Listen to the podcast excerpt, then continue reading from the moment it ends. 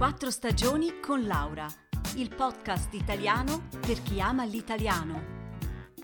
Trascrizioni su www.podcastquattrostagioni.ch Ciao a tutti! Oggi voglio parlarvi un po' della cosiddetta arte di strada e in particolare dei graffiti che si possono ammirare anche in Italia. A voi piace questo genere di arte? Allora, come sapete, a me piace sempre conoscere la storia delle cose e quindi vi porto un po' indietro nel tempo. Siamo in Val Camonica, in Lombardia, e precisamente in provincia di Brescia. Qui si trova una delle più grandi raccolte di graffiti su pietra del mondo, di epoca preistorica dal 1979 fanno parte del patrimonio UNESCO. Sono bellissimi. Fate un giro in rete e potrete ammirare le incisioni che rappresentano figure geometriche, animali, scene di caccia, riti religiosi. Sono più di 250.000.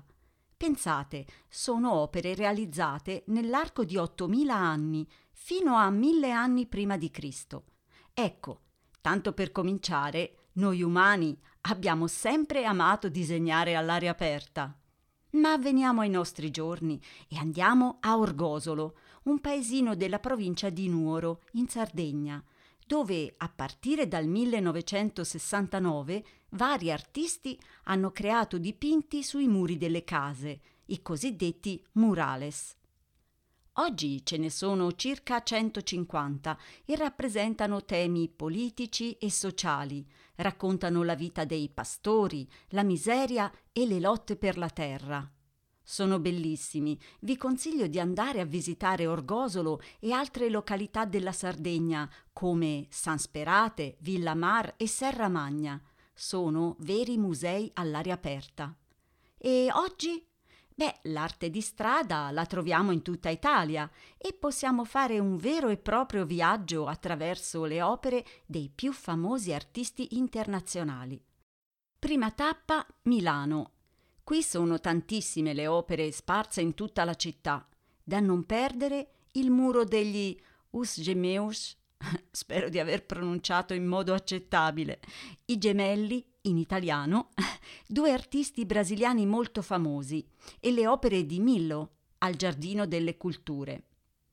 Anche Torino offre molte opere di street art, al Parco Dora, per esempio, oppure al Maua, un museo a cielo aperto di arte urbana. Beh, ora però non posso fare una lista di tutti gli artisti e di tutte le opere presenti in Italia. Vi cito solo Padova, Ravenna, Bergamo, Reggio Emilia, Pisa, Palermo e tantissime altre località in tante regioni italiane. E naturalmente Roma, che è diventata una delle capitali mondiali di arte urbana.